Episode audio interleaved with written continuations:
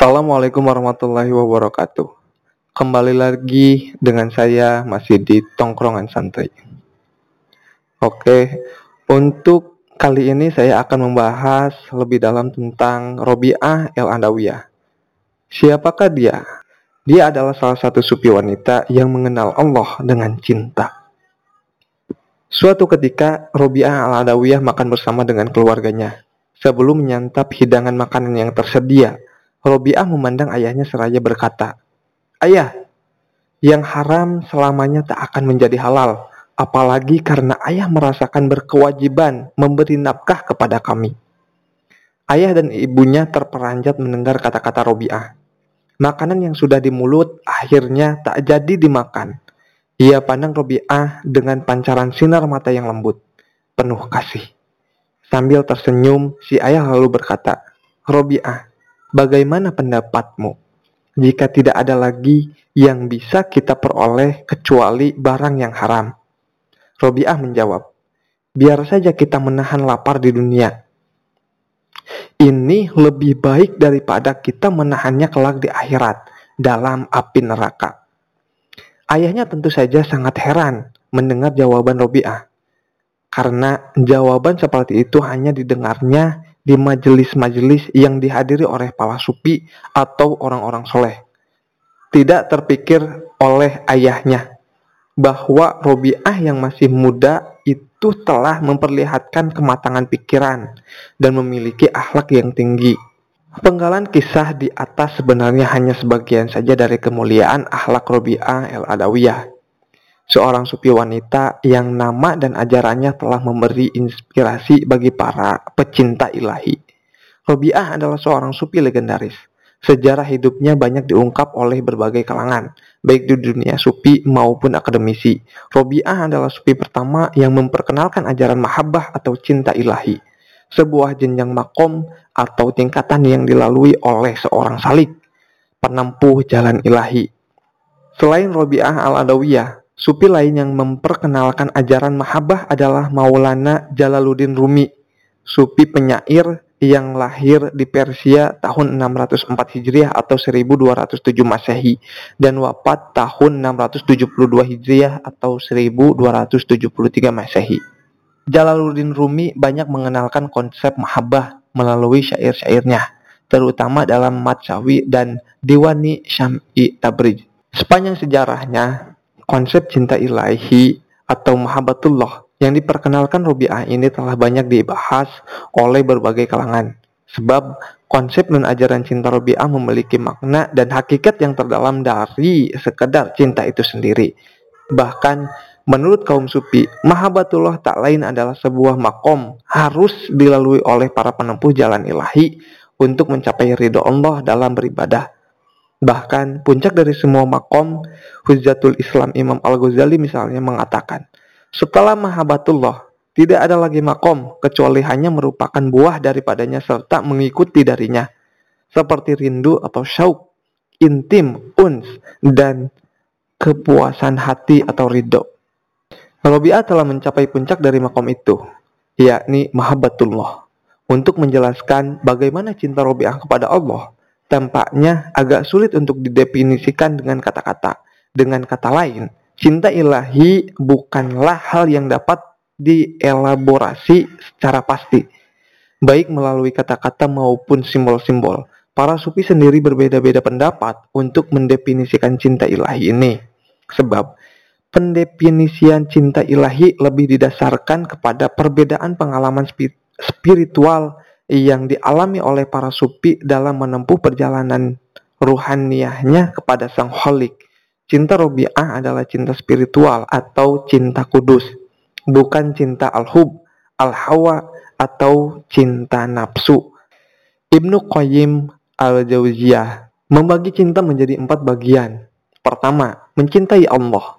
Dengan mencintai Allah, seseorang belum tentu selamat dari ajab Allah, atau mendapatkan pahalanya karena orang-orang musyrik menyembah salib, Yahudi dan lain-lain juga mencintai Allah. Kedua, mencintai apa-apa yang dicintai Allah.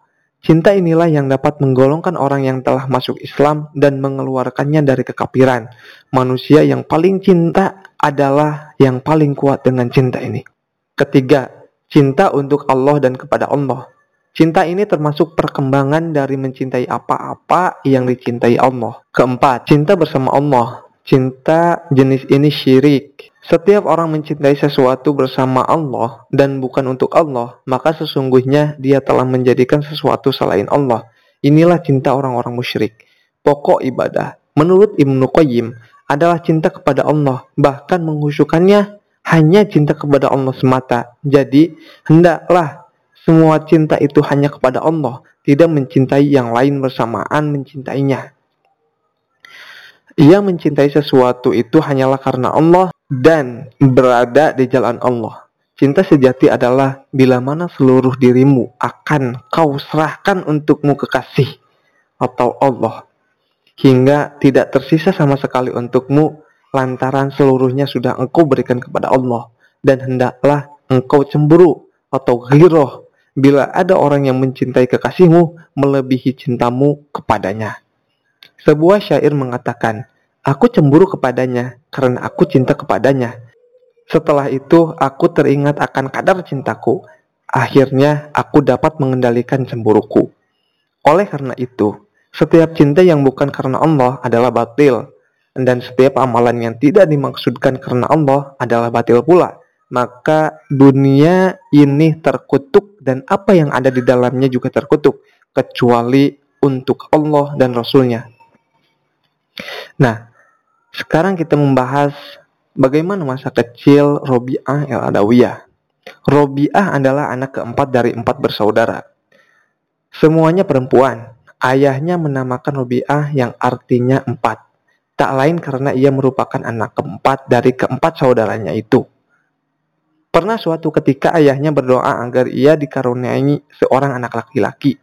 Keinginan untuk memperoleh anak laki-laki ini disebabkan karena keluarga Robiah bukanlah termasuk keluarga yang kaya raya. Tapi sebaliknya, hidup serba kekurangan dan penuh penderitaan. Setiap hari ayahnya kerap memeras keringat untuk menghidupi keluarganya. Sementara anak-anaknya saat itu masih terbilang kecil-kecil. Apalagi dengan kehadiran Robiah beban penderitaan ayahnya pun dirasakan semakin bertambah berat. Sehingga bila kelak dikaruniai anak laki-laki, diharapkan beban penderitaan itu akan berkurang karena anak laki-laki bisa melindungi seluruh keluarganya atau paling tidak bisa membantu ayahnya untuk mencari penghidupan.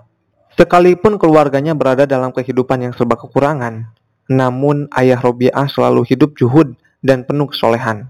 Begitupun Robiah yang meskipun sejak kecil hingga dewasanya hidup serba kekurangan, namun ia sama sekali tidak menciutkan hatinya untuk terus beribadah kepada Allah. Sebaliknya, kehampaan keluarganya ia jadikan sebagai kunci untuk memasuki dunia supi, yang kemudian melegendakan namanya sebagai salah seorang martir supi wanita di antara deretan sejarah para supi.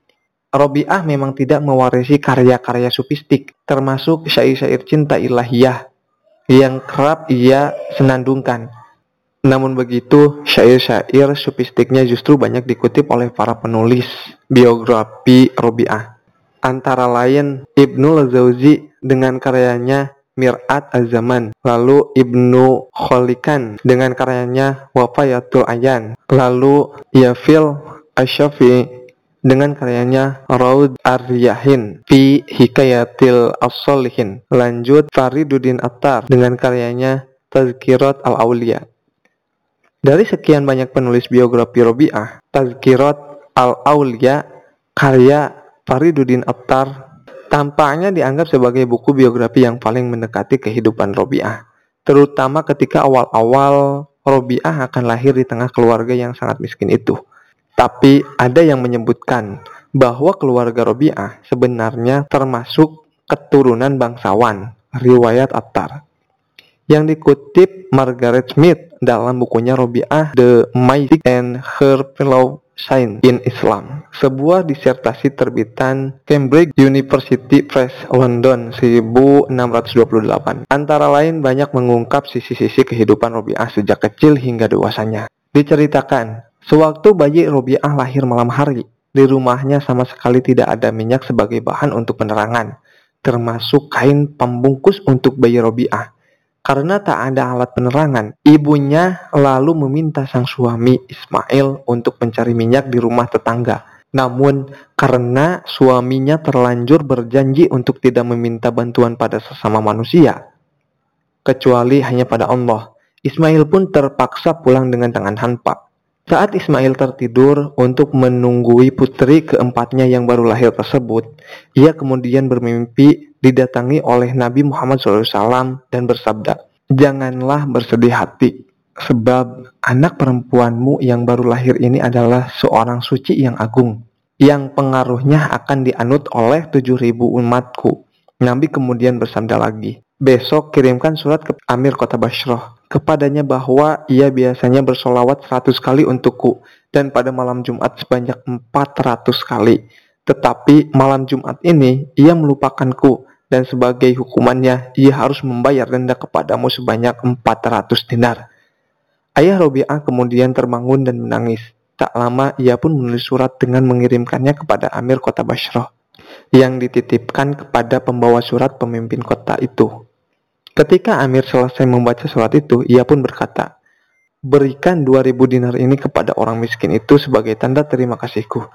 Sebab Nabi telah mengingatkanku untuk memberi 400 dinar kepada orang tua itu dan katakanlah kepadanya bahwa aku ingin agar ia menghadapku supaya aku dapat bertemu dengannya. Tetapi aku rasa tidaklah tepat bahwa orang seperti itu harus datang kepadaku. Akulah yang akan datang kepadanya dan mengusap penderitaannya dengan janggutku.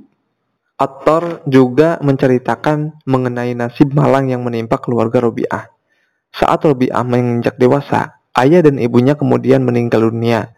Jadilah kini ia sebagai anak yatim piatu Penderitaan Robi'ah terus bertambah, terutama setelah kota Basroh dilanda kelaparan hebat. Robi'ah dan saudara-saudaranya terpaksa harus berpencar, sehingga ia harus menanggung beban penderitaan itu sendirian. Suatu hari, ketika sedang berjalan-jalan di kota Basroh, ia berjumpa dengan seorang laki-laki yang memiliki niat buruk. Laki-laki itu lalu menarik Robi'ah dan menjualnya dengan seorang budak seharga 6 dirham kepada seorang laki-laki. Dalam statusnya sebagai budak, Robi'ah benar-benar diperlakukan kurang manusiawi. Siang malam, tenaga Robi'ah diperas tanpa mengenal istirahat. Suatu ketika, ada seorang laki-laki asing yang datang dan melihat Robi'ah tanpa mengenakan cadar. Ketika laki-laki itu mendekatinya, Robi'ah lalu meronta dan kemudian jatuh terpeleset. Mukanya tersungkur di pasir panas dan berkata, Ya Allah, aku adalah seorang musafir tanpa ayah dan ibu, seorang yatim piatu dan seorang budak. Aku telah terjatuh dan terluka. Meskipun demikian, aku tidak bersedih hati oleh kejadian ini. Hanya aku ingin sekali ridomu. Aku ingin sekali mengetahui apakah engkau ridho terhadapku atau tidak. Setelah itu, ia mendengar suara yang mengatakan, Janganlah bersedih, sebab pada saat hari perhitungan nanti, derajatmu akan sama dengan orang-orang yang terdekat dengan Allah di dalam surga. Setelah itu, Robiah kembali pulang pada tuannya dan tetap menjalankan ibadah puasa sambil melakukan pekerjaannya sehari-hari. Konon, dalam menjalankan ibadah itu, ia sanggup berdiri di atas kakinya hingga siang hari. Pada suatu malam, tuannya sempat terbangun dari tidurnya, dan dari jendela kamarnya ia melihat Robiah sedang sujud beribadah. Dalam sholatnya, Robiah berdoa, Ya Allah, ya Tuhanku, Engkaulah yang maha mengetahui keinginan dalam hatiku untuk selalu menuruti perintah-perintahmu. Jika persoalannya hanyalah terletak padaku, maka aku tidak akan henti-hentinya barang satu jam pun untuk beribadah kepadamu. Ya Allah, karena engkaulah yang telah menciptakanku. Tatkala Robiah masih khusyuk beribadah, tuannya tampak melihat ada sebuah lentera yang tergantung di atas kepala Robiah tanpa ada sehelai tali pun yang mengikatnya. Lentera yang menyerai seluruh rumah itu merupakan cahaya sakinah. Artinya cahaya rahmat Tuhan dari seorang muslimah suci. Melihat peristiwa aneh yang terjadi pada budaknya itu, majikan Robiah tentu saja merasa ketakutan.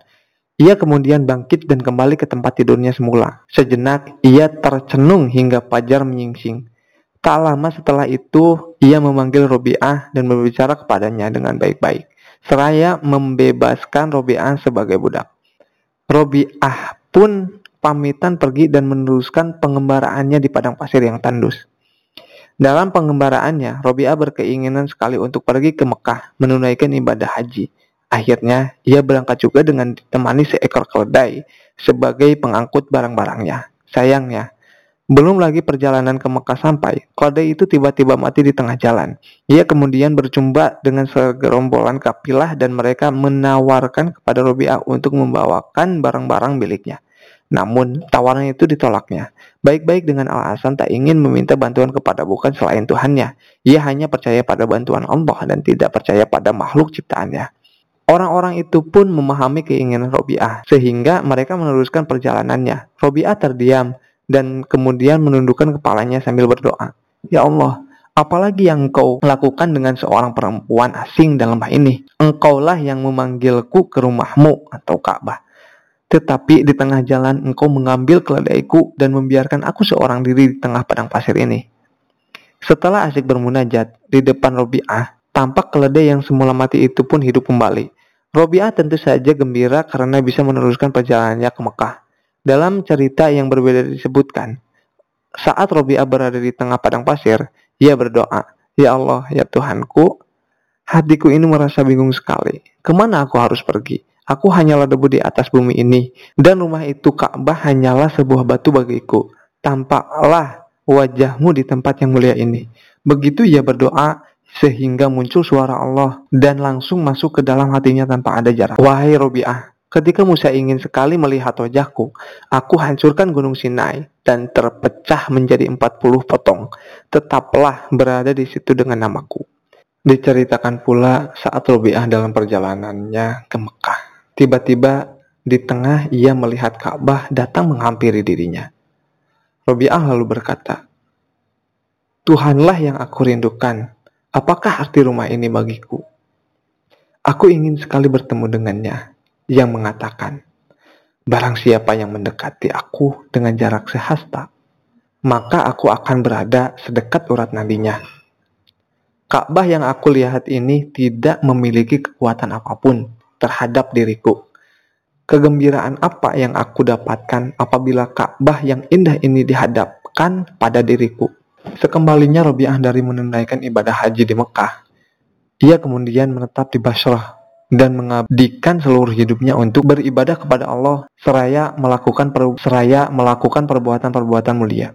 Sebagaimana yang banyak ditulis dalam biografi Robiah al-Adawiyah, wanita suci ini sama sekali tidak memikirkan dirinya untuk menikah. Sebab, menurut Robiah, jalan tidak menikah merupakan tindakan yang tepat untuk melakukan pencarian Tuhan tanpa harus dibebani oleh unsur-unsur keduniawian. Padahal, tidak sedikit laki-laki yang berupaya untuk mendekati Robiah dan bahkan meminangnya.